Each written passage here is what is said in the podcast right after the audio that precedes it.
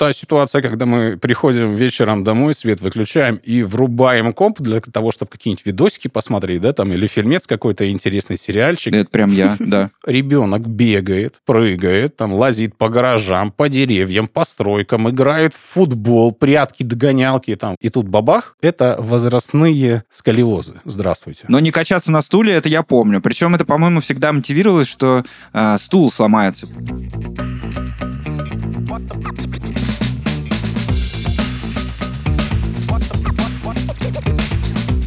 Всем привет! Вы слушаете подкаст «Не засиживайся», в котором мы расскажем, почему движение — это жизнь. В студии Андрей Донов, креативный директор и обитатель офисов с 15-летним стажем. И Анна Писаревская, АК Петровна, автор образовательного канала «Петровна Channel». Вместе с экспертами мы разберемся в том, к каким проблемам может привести малоподвижный образ жизни. Узнаем, как их избежать и стать более активным. Этот подкаст мы делаем вместе с Homo Sedens, информационным проектом, который посвящен изучению малоподвижного образа жизни и его влиянию на жизнь и здоровье человека. Мы с Анной поняли, что мы сами и есть Homo Sedens, сидящие люди. Поэтому в каждом выпуске мы будем делиться нашим личным опытом или общаться с экспертами, чтобы обсудить, как меньше сидеть. Поехали!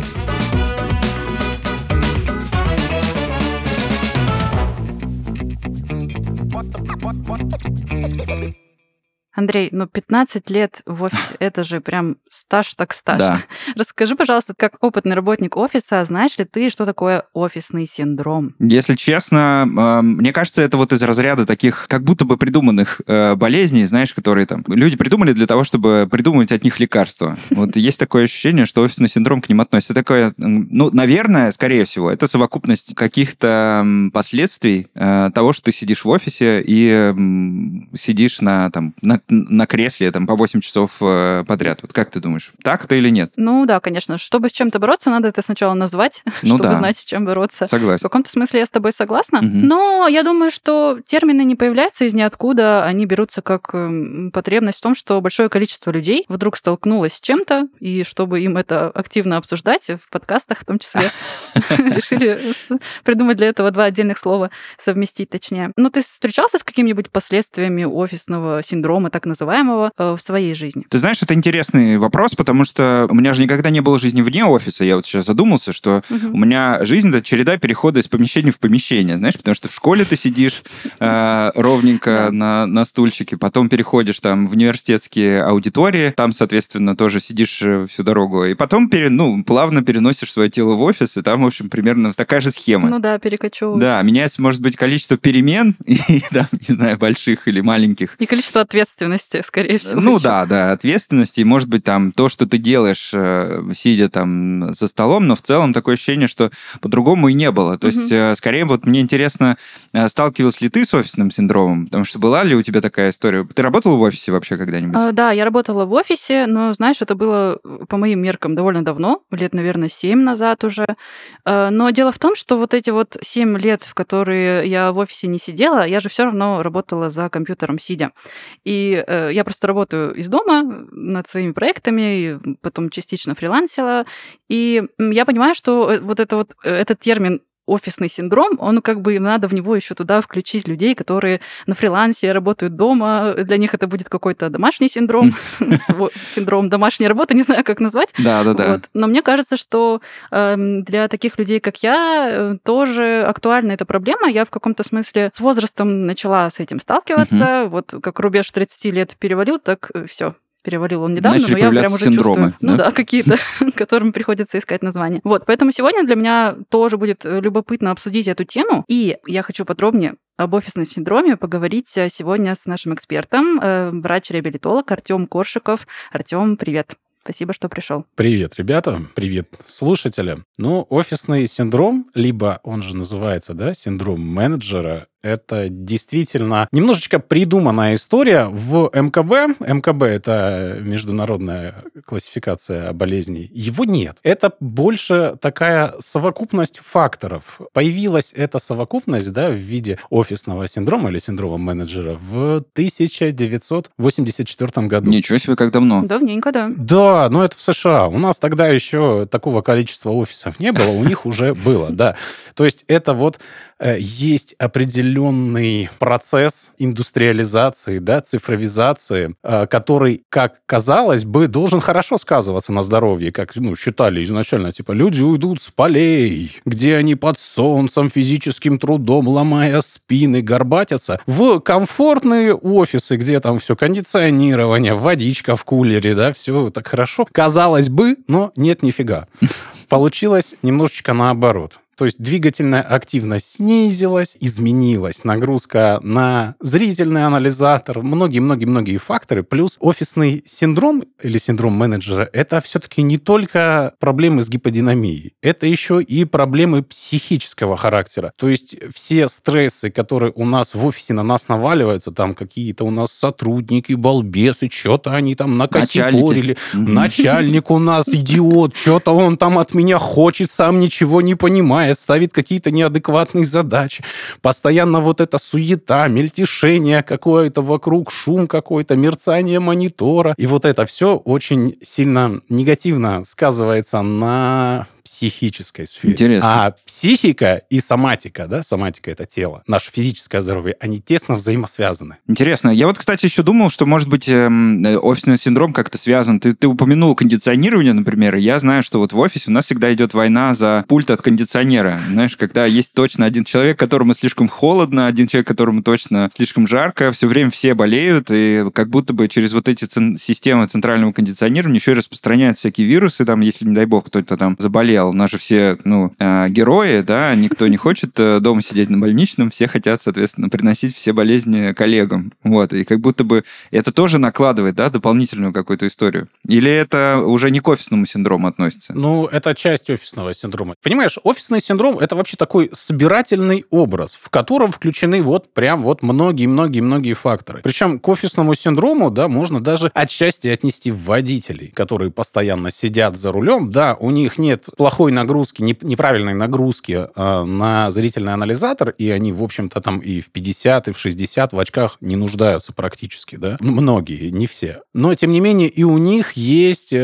большой перечень проблем, связанных с их профессиональной деятельностью. Причем вот у меня, как у практика, да, практикующего реабилитолога, я прям могу сказать, вот, видя МРТ, да, если я там вижу определенные грыжи в поясничном отделе, стеноз позвоночного канала, в общем, есть определенные характерные признаки, даже на МРТ, когда я могу сказать, ну, вы, наверное, водитель. И он мне, да. Я говорю, ну, понятно.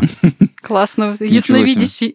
Просто круто. По МРТ определяю профессию. На самом деле здесь ничего сверхъестественного, никакого ясновидения, это все академические знания. А как понять, вот, допустим, ну, у меня нет там под рукой аппарата МРТ, вот как понять на ранних стадиях, например, что вот у меня действительно офисный синдром, но пора что-то делать? Давай сначала мы разберемся все-таки, что в себя включает офисный синдром, чтобы понимать в итоге, что нам нужно в себе ловить, какие сигнальчики. Давай начнем сверху. Со зрения. Как на зрении сказывается вся вот эта наша профессиональная деятельность? Мы сидим перед монитором. Монитор или телефон, или планшет, он находится достаточно близко от глаз. В среднем, да, вот физиологическое расстояние аккомодационное. Аккомодация — это способность видеть предметы на различных расстояниях. Вот нормальное физиологическое расстояние — это вот где-то 5-6 метров. То есть это то расстояние, на которое мы должны смотреть, в общем-то, не напрягая свои целлярные мышцы, глазодвигательные мышцы, это вот то, вот, когда комфортно. Естественно, мы этим не пользуемся, расстоянием. Мы пользуемся там, условно, 30-15 сантиметров, да, от носа. Да, при хорошем раскладе. При хорошем раскладе 30. Но вот мышцы, которые отвечают за сокращение хрусталика, они напрягаются. И они длительное время находятся в таком статическом напряжении. Естественно, это плохо. Аккомодационный сократительный потенциал мышцы, он со временем снижается. Это раз. Плюс, опять же, это предпосылки к развитию всех наших заболеваний, да, это и возрастная дальнозоркость, это и, в принципе, и близорукость, когда мы вот это, и астигматизм туда же приплывет. И это еще не все.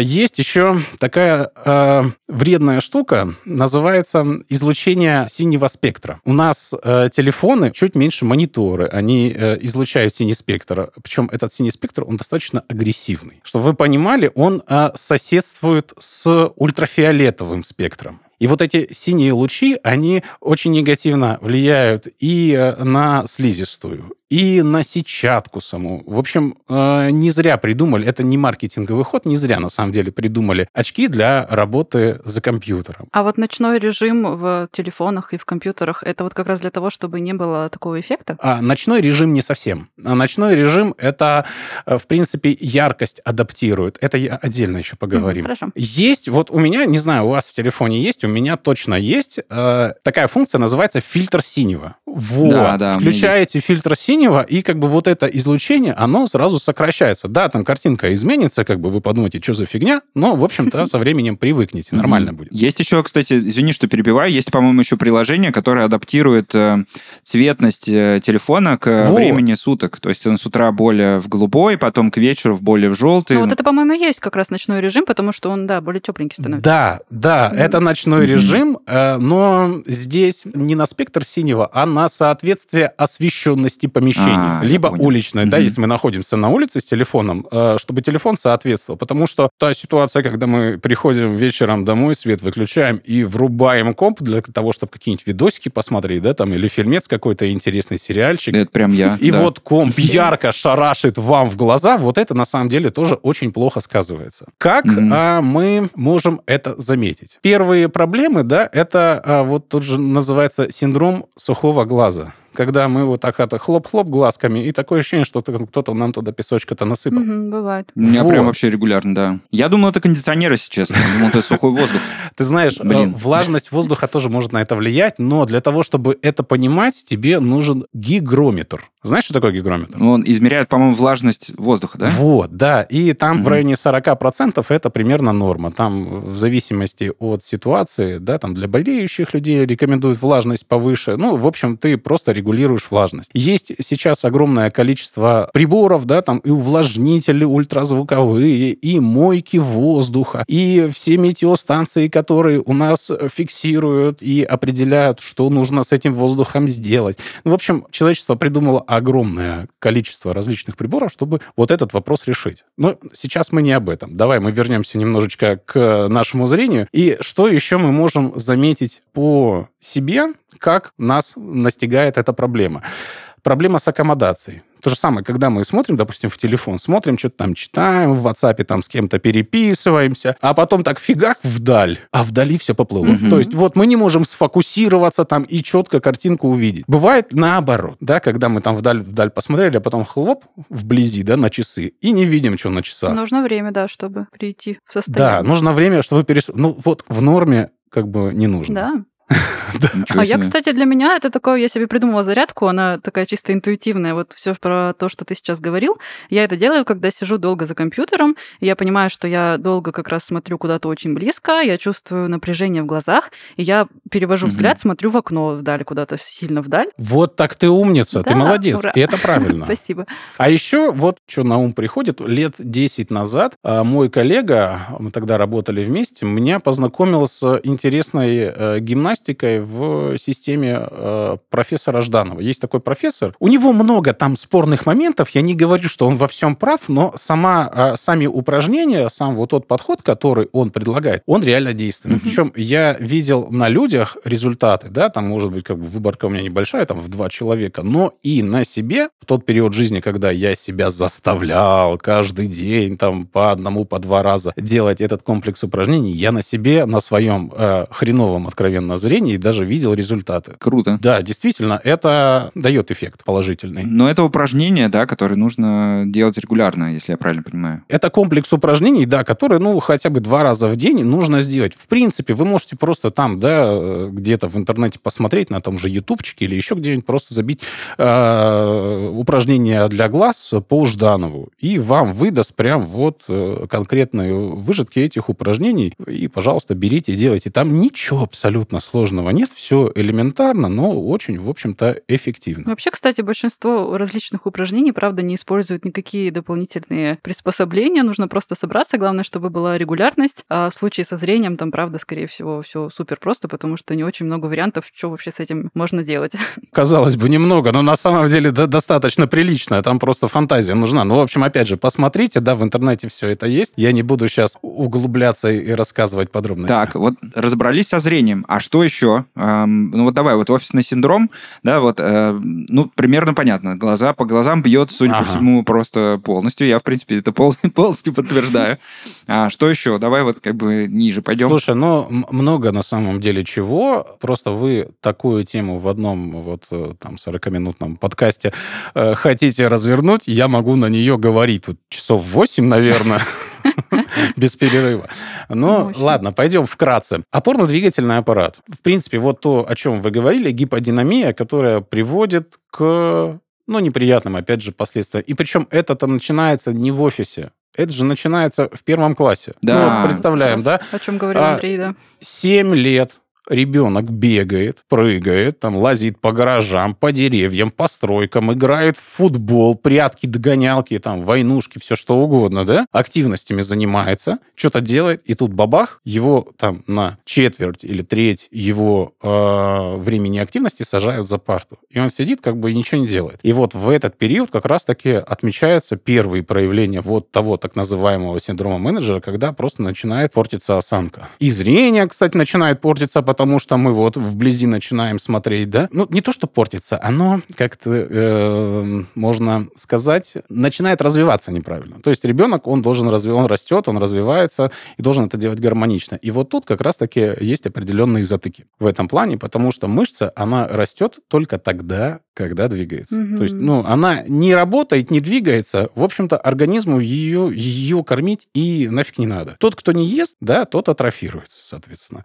И мышца, когда атрофируется, что с ней происходит? Она становится меньше в объеме, да? Mm-hmm. И мы это наблюдаем, когда там прекращаем заниматься в спортзале. Mm-hmm. И она становится меньше по длине. А точки прикрепления у нее находятся на скелете, на костях. И вот мышца, она, стягиваясь, так скажем, да, как струна, она в некоторых местах дает перекосы. То есть вот это возрастные сколиозы. Здравствуйте. То есть это искривление позвоночника и искривление там осанки и всего прочего. Мы, получается, идем в школу, там приобретаем проблемы, с которыми потом нам нужно покупать специальные стулья ортопедические, чтобы с этими проблемами бороться, хотя надо просто по факту дать детям больше движения. И вообще я помню, ну, по крайней мере, по своей школе, что там же нельзя ёрзать, нельзя шевелиться, нельзя поворачиваться. Хотя как будто бы это так естественно, хоть иногда разминаться. Да, согласен. Вот помните, всех же ругали, да, нельзя качаться на стуле. О, да-да-да. Да. Вот прям чуть ли не били указкой за то, что вот качают. А на самом деле это офигенно полезное упражнение, особенно для детей. Это развивает прям вот целую кучу. У него пока он сидит и там еще и пишет, и автоматически качается на стуле. Это просто архиполезно. Ничего себе. Вот я, ну, как бы тут нужно, да, учителей, опять же, каким-то ликбезом заниматься, да, потому что у нас, к сожалению моему, я не хочу сказать, что все, но определенная часть педагогов, они в педагогический и в школу потом идут, но только потому, что, наверное, больше никуда их не берут. Бывает такое. Грубо говоря, в педагогический институт у нас, насколько я помню, конкурса вообще практически нет. Там есть недобор, а не конкурс. Ну, бывает по-всякому. На самом деле, конечно... Нет, я согласен. Есть учителя, преподаватели, которые прям от бога, да, но не все такие, к сожалению. Но не качаться на стуле, это я помню. Причем это, по-моему, всегда мотивировалось, что... стул сломается, будет как бы мебель попортится. И переживают. Как бы, или должны... там упадешь, вот это вот все. Упадешь, да, еще вот это можно. Да, ну да. Вот сколько вы качались на стуле, сколько вы раз падали? Вот я ни разу не падал. Ни одного. Ну, я помню, что у меня был риск падения, но обошлось. Считается. Ты же понимаешь, что вот именно анализируя вот этот риск падения, ты и понимаешь, где та двигательная грань, где та двигательная возможность твоего организма. Это очень полезно. Ты на подсознательном уровне приобретаешь двигательный навык. Когда твое сознание занято там какими-то изучениями «жиши», «пиши» с нужной буквой, да, ты еще и на подкорке вот это все, вот у тебя подкорковые есть механизмы формирования двигательных навыков. Вот они вот в этот момент тоже работают. И это реально классно. Ну, есть же, ну, по большому счету, в школе же есть там физкультура, да, хотя бы какие-то там переменки, да, на которых можно побегать, там еще что-то. А вот если взять там офисного человека, то ему, конечно, тут переменку не устроишь, да, то есть не поносишься там по офису. Чё это? Ну, конечно, можно, но не очень много раз. Слушайте, ну, это все, вы знаете, от компании зависит. Почему? Потому что вот сейчас я не берусь сказать, но во времена, наверное, десятилетней давности в крупной компании, достаточно крупной компании, сеть супермаркетов которого раскинулась по всей стране, а генеральный офис тогда находился в Краснодаре, не будем называть слово «тандер», у них в головном офисе был огромный тренажерный зал. О, ничего себе. И были и массажисты, и, ну, прям вот этот момент был на достойном уровне. Поэтому вот тут все зависит от руководителя. Если руководитель как бы сознательный человек, и он понимает, что КПД вашей работы зависит от вашего состояния физического. Угу. Состояние ваше физическое зависит от вашей физической активности. Ну, как бы вот, то есть понимаем, да, чем вы больше и лучше двигаетесь, тем вы как бы больше приносите денежки руководителю. Если руководитель это умеет посчитать и понять, то, в принципе, он вам создаст условия все необходимые для того, чтобы вы себя комфортно чувствовали. Но есть ощущение, что большинству работников приходится самим за это, как бы, за эту эффективность. Расплачиваться, да, или платить. Вот интересно, что ты упомянул такое количество всяких интересных девайсов, да, либо каких-то там приспособлений для того, чтобы, ну, по большому счету, вот этого сидячий образ жизни реализовывать. То есть получается, что ты за работу в офисе еще должен, ну, в общем, да, выложить там деньги, да, допустим, там поставить, не знаю, эту чудесную, там, не знаю, мойку для воздуха, увлажнитель, гигрометр, здесь нужно, значит, стул, на котором можно раскачиваться, еще что-то. Ну, то есть это прям как будто бы работа в офисе, наоборот, забирает деньги в итоге. Ну, и опять же, если ты работаешь какое-то время, да, и вот этот офисный синдром заработал, то тебе потом его придется лечить. Вряд ли кто-то там, знаешь, закроет это добровольной медицинской страховкой, что у тебя вот офисный синдром был, ой, стул неудобный там, или там ты мало двигался, и вот, значит, из-за этого у тебя какие-то растяжки. Вряд ли кто-то за это когда-то заплатит. То есть получается, что работа в офисе намного дороже, чем работа, там, не знаю, фрилансером, который может встать и побегать там в любой момент. Нет. Давай, во-первых, по поводу дороже сразу нет. Почему? Потому что, опять же, те люди, да, как вот пример я уже привел, которые действительно посчитали деньги, и они поняли, что, ну вот, вложив в определенный комфорт и правильность работы и состояние сотрудников, какую-то определенную сумму мы получим реально больше. То есть КПД людей может увеличиваться реально в 2-3 раза. В 3. То есть прибыль вырастает в 3 раза. А затраты, ну, ты затратился, ну, купил ты этот гигрометр с увлажнителем, ну, поставил ты там какие-то банальные тренажеры. Ну, все, в общем-то, по большому, это минимум выполнены практически, да? Ну, на самом деле, да, но нет. Почему? Потому что помимо вот этой всей двигательной активности нужно еще соблюдать правильность положения. О чем я говорю? То есть вот мы, когда сидим перед монитором, перед компьютером, либо с телефоном, да, у нас как положение головы? У нас подбородок вот так вот на грудь бабах, вот, да, и мы там телефон у нас в районе живота, в районе пупка, и мы вот подбородок на грудь положили и смотрим, и у нас задняя поверхность шеи просто в таком натяжении, в таком тонусе находится, что потом, ну, ей расслабиться очень сложно. Так вот, в чем тема? Тема в том, что телефон нужно держать четко перед глазами, то есть на уровне глаз. Но это очень странно выглядит. Да, вот представляете, что, вы знаете, есть такая штука, корсет шанса или воротник шанса. Да-да-да, чтобы на шею одевается такая поролоновая фиговина, и она не дает тебе наклонить голову. Вот представляете, что у вас эта фигня надета, и пользуетесь смартфоном. То же самое у вас должно быть с монитором компьютера, да? Компьютер должен быть, монитор, точнее, должен быть на уровне глаз. Есть такие подставки, по-моему, да? Даже специальные на стол. Да. И для ноутбуков подставки есть, и для мониторов. Ну, в общем, тоже стоят они не так дорого, в общем-то. И помимо этого должен быть определенный уровень стола, для того, чтобы локтями было удобно опираться. Удобная спинка кресла, да, мы знаем, что угол в тазобедренных суставах, да, то есть угол между нашим бедром и нашим корпусом должен быть примерно 90 градусов. Такой же угол должен быть и в коленных суставах, и при этом раскладе у нас стопы должны четко становиться на пол. То есть, ну, вот вертикально мы ставим на пол. И нам в заднюю поверхность бедра край кресла давить не должен. Там идут поверхностные сосуды, которые мы можем пережать, и ниже у нас будут сосуды потихонечку расширяться, и мы потом схватим варикозное расширение вен, пожалуйста. А правильно ли я поняла, что не обязательно стул должен быть ортопедический, какой-то особенный, то есть главное соблюсти вот как раз угол и высоту сидения?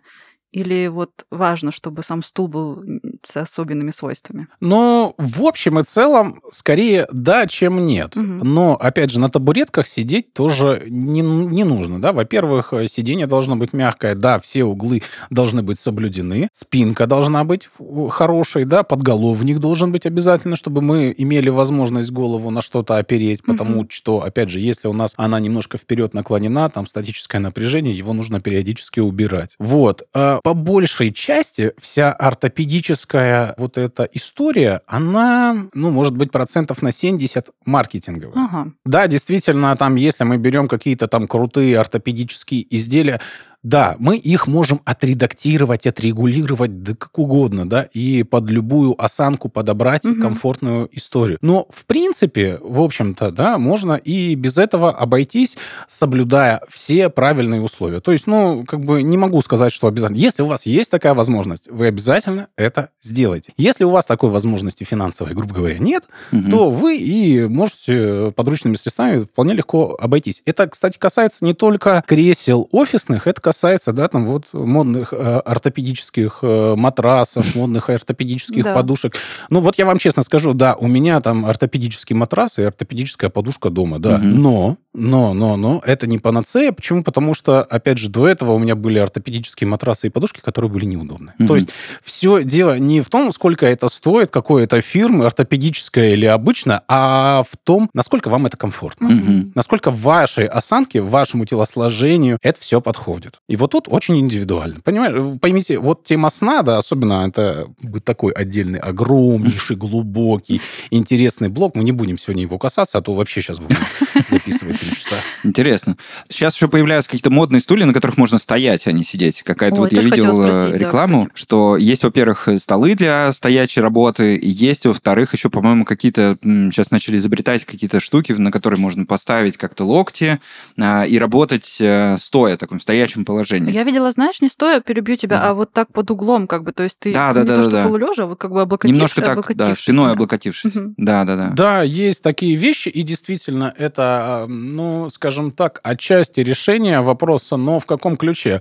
Вы, ребят, представьте, когда вам 8 часов придется стоять. Да, все равно тяжело. Ну, как бы лучше все-таки лучше посидеть. Поэтому вот в качестве смены деятельности, да, то есть мы поработали сидя, потом встали, поработали стоя. Вот это классно. Вот это да. А как бы вот, в принципе, ну как бы нет. Поверьте, у меня есть там знакомый барбер, который работает все время стоя. И как бы казалось, вот у него не особо напряжная работа, но его шея, он мне постоянно жалуется, воет, он ко мне приходит, мы его чиним, поправляем, но все равно через месяц он приходит.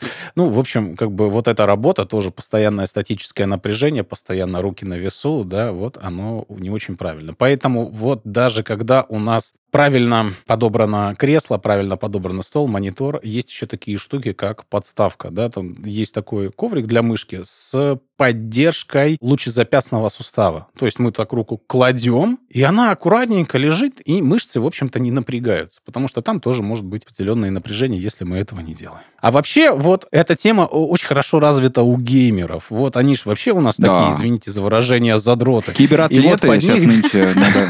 Да, киберкотлеты, да. Вот.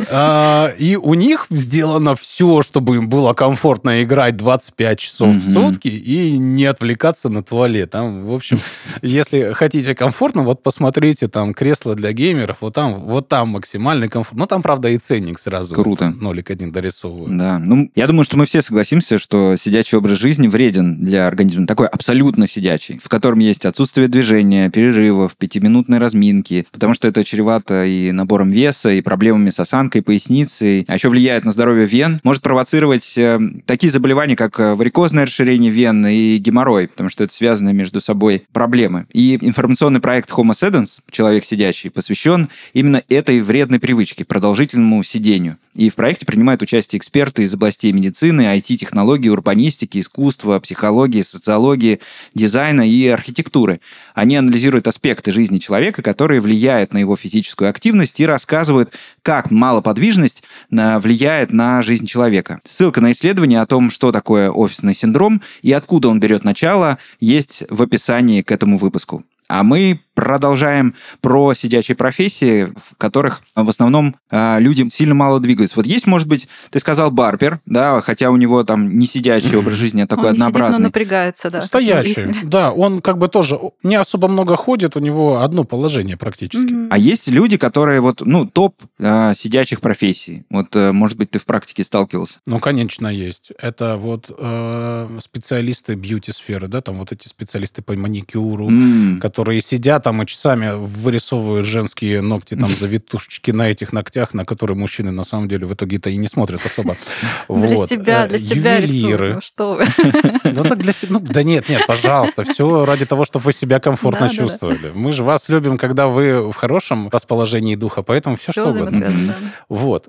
Да, все для вас. Все ради вас. Работники сферы красоты. Ювелиры – это тоже вот те ребята, которые делают красивые штуки, да. В принципе, вся IT-сфера, все программисты, вот прям вот туда. Все наши товарищи сферы дизайна. Почему? Потому что дизайн сейчас тоже весь в компьютерах, считая офисная тема. Причем это, да, там все, и любой дизайн, и веб-дизайн, и просто обычная отрисовка каких-то визиток. Неважно абсолютно. Поэтому тут, огромное... Водители, пожалуйста, да, о них мы уже поговорили. Огромное количество. Те же самые топ-менеджеры, которые достаточно много сидят. Там помимо сидения еще и огромная ответственность, постоянный напряг. В общем, там, на самом деле, когда люди топ-менеджерам или там владельцам бизнеса завидуют, типа, ой, крутой какой. Блин, вот не завидуйте. Вот это такие проблемы, такая ответственность, что его в баню. Лучше там спокойненько там работать, не напрягаться, улыбаться, радоваться жизни. И все в таком ключе. А что делать? Вот, допустим, я, не знаю, работаю там дизайнером, да, и я понял, что у меня точно офисный синдром, все чувствую, все ощущаю в теле. Вот что мне сделать? Допустим, если я не готов сейчас, не знаю, увольняться и бегать по полям босиком, да, всю дорогу. Вот как мне от офисного синдрома избавиться, при этом не сильно, не меняя работу, скажем так, не увольняйся из офиса? Сложно тебе сказать, да, это как вылечить заболевание, тем самым его не лечить, да? Просто мы же понимаем, что офисный синдром – это результат неправильного образа жизни. Это не инфекционное заболевание, да, опять же, повторюсь, в МКБ нет такого понятия, как офисный синдром. То есть это совокупность внешних проявлений неправильного образа жизни. Не меняя образ жизни, ничего вы в этом не измените. Вот по чесноку. А если не менять кардинально, может быть, какие-то мелкие вещи, не знаю, там, ходить на обед куда-нибудь? Сейчас расскажу. Сейчас потихонечку давай. Мы с тобой это обсудим. Просто есть ситуации, когда вот вы начали ощущать этот офисный синдром, когда он проявляется исключительно функционально. Что такое функционально? Да есть у нас функциональные нарушения, это нарушение функций, да, пока у нас ничего не пострадало, там, никакие структуры. Но просто мы себя чувствуем плохо. А есть уже органические нарушения, когда действительно уже системы органов, там уже идет какая-то действительно фактическая патология. Вот офисный синдром, он может в итоге к этому привести, к органическим патологиям. Поэтому очень важно замечать его на ранних стадиях, когда это исключительно функциональные нарушения. Мы же понимаем, что у нас нет абсолютно здоровых людей. У всех у нас определенная история там, заболеваний, какая-то хроника, какие-то инфекции, какие-то травмы, там, операции, возможно, какие-то были. В общем, огромный такой жизненный багаж патологий, которые у нас были. В принципе, у каждого он есть. И вот на этот багаж еще наслаивается неправильный образ жизни, усугубляя его. Вот если у вас потенциал организма хороший, у вас это будет проявляться в меньшей степени. Если, грубо говоря, вы занимались спортом, там у вас мышечная масса развита, все хорошо, там глубокий мышечный корсет, отвечающий за стабилизацию, у вас проработан, прокачан. Все, ништяк у вас, в общем, там можно там, лишний... Можно идти в офис. В офисе, да, можно идти в офис, но потенциал у вас есть. Единственное, вы этот потенциал все равно потратите, но, тем не менее, у вас его будет больше. Люди, у которых его поменьше, да, и которые еще не приучены с детства следить за собой, за своим здоровьем, за своим телом, анализировать, чувствовать себя, у них будет проблем больше, естественно, в результате этого.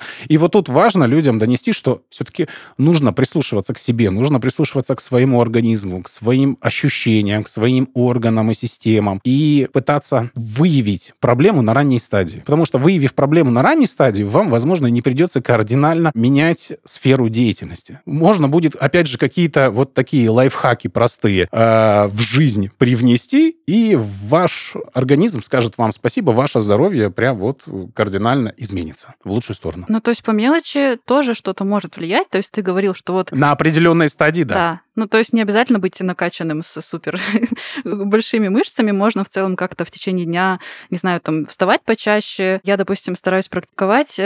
Ставлю себе бутылку воды не на столе, а чуть-чуть подальше, что когда я захочу попить, мне приходится вставать.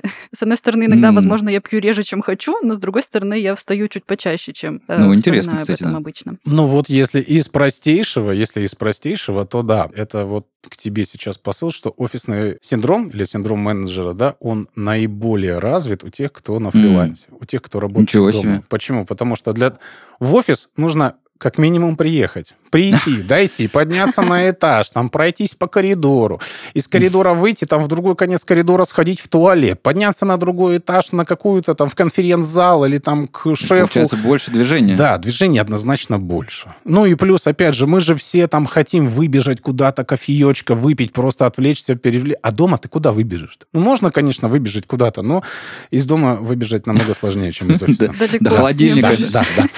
И плюс с психологической точки зрения, да, все-таки нужно разделять, где у тебя дом, а где у тебя работа. Вот чисто территориально ты приходишь, вот закрываешь за собой дверь, и ты переключаешься. Все, ты дома, твои стены, твоя защита, и как бы пофигу, работа там за дверью где-то осталась. А когда эта работа за эту дверь проникает, и у тебя уже в квартире, тебе уже некуда деться. Хоть в туалете закрывайся. Да, это самое большое такое заблуждение, что фрилансеры работают, когда хотят. По факту фрилансеры работают почти всегда. Они работают больше. Как раз, да.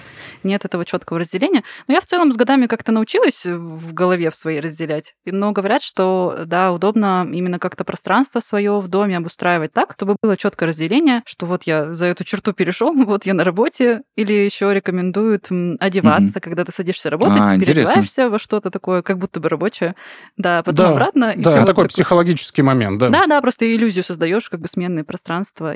А ты используешь что-то, не знаю, там гаджеты, которые тебе там напоминают о том, чтобы вот надо встать, пойти куда-нибудь там размяться и так далее. Сейчас в последнее время вот появились, распространились смарт-часы, да, на которые тебе периодически жужжат там на запястье, что вот, да. Артём показал, да, что у него такое есть. Что пора встать и, там, не знаю, размяться. Вот у тебя есть такое? У меня самый мой главный помощник в том, чтобы разминаться. Гаджет. Тяжело назвать гаджет, но это ребенок, потому что она все время: мама, помоги. Ну, разминка, кстати, вполне себе. Шикарная, потому что ей постоянно что-то надо, куда-то пошли со мной, а тут посмотри. Вот, в этом плане, конечно, активности больше. И это физическая нагрузка, которая растет постоянно с весом ребенка. Кстати, да, ношение ребенка на себе, это такая, наверное, не особо полезная нагрузка. Не совсем правильная нагрузка. Да, я прямо на себя ощутила, вот как раз дочке 2,5 года, и все вот эти 2,5 года, и плюс, наверное, период беременности на моей спине сказался очень нехорошо. Я с этим до сих пор как-то вот пытаюсь совладать, в том числе при помощи физических упражнений, так что сейчас особенно сильно ощущаю, скажем так, необходимость как-то работать над своим телом, когда в совокупности на него воздействует и сидячая работа, и при этом вот материнство, назовем. Ну да. Умничка, на самом деле правильно делаешь. Спасибо. Упражнения нужно делать. По поводу гаджетов. Это все классно и круто. Вот я вам показал, а потом поковырялся, посмотрел, сколько я сегодня уже на пешеходил. Вот первая половина дня, да, сейчас мы записываемся. И, в общем-то, еще ссылочка на то, что я в отпуске, и у меня уже 9000 шагов. Воу. Круто. Да, и это прям классно. Там можно и нормы для себя ставить, и они считают, и ЧСС, да, что тоже для многих важно, и этажи, и там можно и потребление воды, что, кстати, тоже важно, и потребление кофе в отдельно для тех, кто много потребляет кофе, им нужно контролировать, или для тех, у кого проблемы с артериальным давлением, и тоже нужен контроль. Это все очень полезно. Опять же, да, есть такие программы, когда они жужжат и напоминают тебе о том, что нужно встать, там, помахать руками, попрыгать, там, чуть как-то подвигаться. Тоже очень полезная штука. В общем, гаджеты, они действительно давным-давно уже вошли в нашу жизнь, и они ее очень значительно улучшили. Давайте я еще, наверное, дам вам несколько лайфхаков, что можно сделать, да? Давай. Вот там, конечно, есть простые советы, там, парковаться за 2 квартала, там, не пользоваться лифтом, там по лестнице ходить. Это все, да, прикольно. Причем я, я в Краснодаре живу, да, мне по улицам ходить очень классно, там южный город. Ну да. Большие тротуары, вообще все классно, зелено и здорово, тепло. В других городах не совсем так. Поэтому, опять же, да, и плюс загазованность, она тоже влияет. Все равно двигаться надо. Лучше, конечно, там гулять по берегу рек, в парках и тому подобное. Угу. Нахаживать этот километраж. В принципе, наверное, я бы рекомендовал не менее 10 тысяч шагов в сутки угу. делать. То есть ставить вот эту норму, да, на своих гаджетах и ее выполнять. Помимо этого, если вы действительно сидите просто в офисе, у вас есть напоминания, да, на тех же там смарт-часах, на смартфонах, есть напоминания. Включаете напоминания 2 раза в день, там, выбираете определенные периоды, делать гимнастику для глаз. В другие периоды вы выбираете напоминания об упражнениях, да, упражнения, в принципе, можно практически любые делать. Вот. Есть еще такой классный совет для мышц ног. Можно взять просто обычный футбольный мяч, его подсдуть немножечко, чтобы он такой, знаете, такой мягенький был, и под стол. Вот туда, где у нас ножки, да, и мы сидим в офисе, да, там, и автоматически просто на автопилоте перебираем этот мяч ногами. Вот тут мышцы стопы, мышцы голени постоянно будут работать. А мышцы голени, вообще их называют второе сердце. Почему? Потому что импульс систолический действительно делает миокард. А поднимается кровь по венам, да, там, используя клапанный аппарат вен, именно за счет мышц нижних конечностей в первую очередь. Там, конечно, есть еще и другие факторы, и диафрагма работает, и мышцы брюшного пресса, но сейчас не об этом. Сейчас о мышцах именно голени, которые называют вторым сердцем. Благодаря вот этому простому, казалось бы, да, мы на этот мяч можем вообще не отвлекаться. Просто его там перебирать, поднимать, ставить, перекатывать с одной ноги на другую, что-то как-то делать. Мышцы голени будут работать. Застойных явлений в венах нижних конечностей их не будет. Круто. Классный совет, вообще очень реалистичный. Да, отлично. Срочно запасаемся мечами. Да, помимо этого, кушать лучше примерно метров за 500 от офиса. То есть перед едой прогулялись, нагуляли аппетит. И после еды покушали и в итоге прошлись, желательно через парк, не спеша, прогулялись, поработали ножками, посокращали брюшной пресс тихонечко во время ходьбы. Он во время ходьбы легко так работает и осуществляет такой, своеобразный массаж внутренних органов и кишечника, и тем самым улучшая пищеварение и перистальтику. Угу. Вот, но именно во время ходьбы. То есть это не то, что нужно прям... Бежать, торопиться? 100 упражнений на пресс делать. Ни в коем случае. Нет, я говорю сейчас не про силовые какие-то нагрузки. Я говорю просто во время ходьбы брюшной пресс, он сокращается. Там идут небольшие, такие волнообразные сокращения, очень полезные для желудочно-кишечного тракта. Круто, круто. Это хорошая мысль, кстати. Мне кажется, пресс еще сокращается, когда смеешься. То есть если ты еще с коллегами идешь и шутишь, и веселишься, то это будет, в общем, полезно. Это отдельная тема. Понимаешь, это вообще отдельная тема. Почему? Потому что мы же уже поговорили про психические проблемы в этом комплексе синдромном. И как раз-таки смех – это решение вот этих проблем. То есть мы разряжаемся, мы эмоционально насыщаемся. Поэтому с кем-то поржать по пути – это вообще обязательно. Супер. Просто пообщаться. Мы в процессе общения получаем огромное количество нужных нам гормонов, полезных гормонов. Поэтому это туда же, это обязательно. Отлично. Обязательно там наши все современные там тимбилдинги, там все мероприятия по там какие-то корпоративы и прочее, прочее, это не просто так. Это действительно очень полезно. Слушай, отлично. Мне кажется, что это идеальное завершение нашего выпуска о том, как пережить, в общем, малоподвижный образ жизни и победить офисный синдром. Только вместе, с улыбкой и с юмором. Да, но я бы хотел еще добавить какой момент. Если вы чувствуете какую-то проблемку, да, небольшую, мы вам дали советы, как вообще с ними бороться. Но если действительно проблема не решается, то лучше вам сходить к специалисту. Да, это важная поправка. Болит спина, болит шея, болит голова. Берем и идем к неврологу. Угу. Невролог дает назначение, там, ходим. Вообще, по-хорошему, еще и на массаж сходить. Хотя бы курс массажа из 10 процедур раз в полгода сделать. Это в рамках профилактики. Помимо этого, да, чувствуем какие-то проблемы со зрением, идем к офтальмологу. Лучше перебздеть, да, и сходить, узнать, что все нормально, чувак, ты просто паришься, и перешлют тебя к психологу, чтобы ты не парился. чем ты будешь париться, и в итоге проблема усугубится, пока ты ее не будешь решать, и решить потом ее будет намного сложнее. Поэтому я вот всегда топил и буду топить за то, что, ребят, не просто так там врачей и других узкопрофильных специалистов учат там по 6-7 лет, не для того, чтобы вы просто так теряли свое здоровье. Золотые слова. Согласна, абсолютно. Что ж, малоподвижный образ жизни, перемещение от офисного кресла к сидению в машине или в общественном транспорте и диван дома — это то, к чему мы, к сожалению, привыкли. Но нам биологически обязательно нужно двигаться, чтобы сохранять здоровье организма и не испытывать неприятные последствия в виде боли в спине, зажимах в мышцах и прочих неприятных штук, про которые мы сегодня говорили. Поэтому, друзья, двигайтесь больше, не забывайте о важности прогулок на свежем воздухе, а больше полезной информации о том, как на наше тело влияет сидячий образ жизни, читайте на сайте проекта Homo Sedens. Что ж, Артём, спасибо тебе большое за эту беседу, было супер познавательно, очень интересно. Спасибо. Да, спасибо огромное. Вам, ребята, спасибо. Мы с вами сегодня сделали большое и интересное дело. Будем надеяться, да, что много слушателей это услышат и примут наши советы к сведению. Это был подкаст «Не засиживайся», и сегодня мы обсудили, что такое офисный синдром и как он влияет на наш организм. С вами были Анна Писаревская и Андрей Донов. Услышимся в следующих выпусках.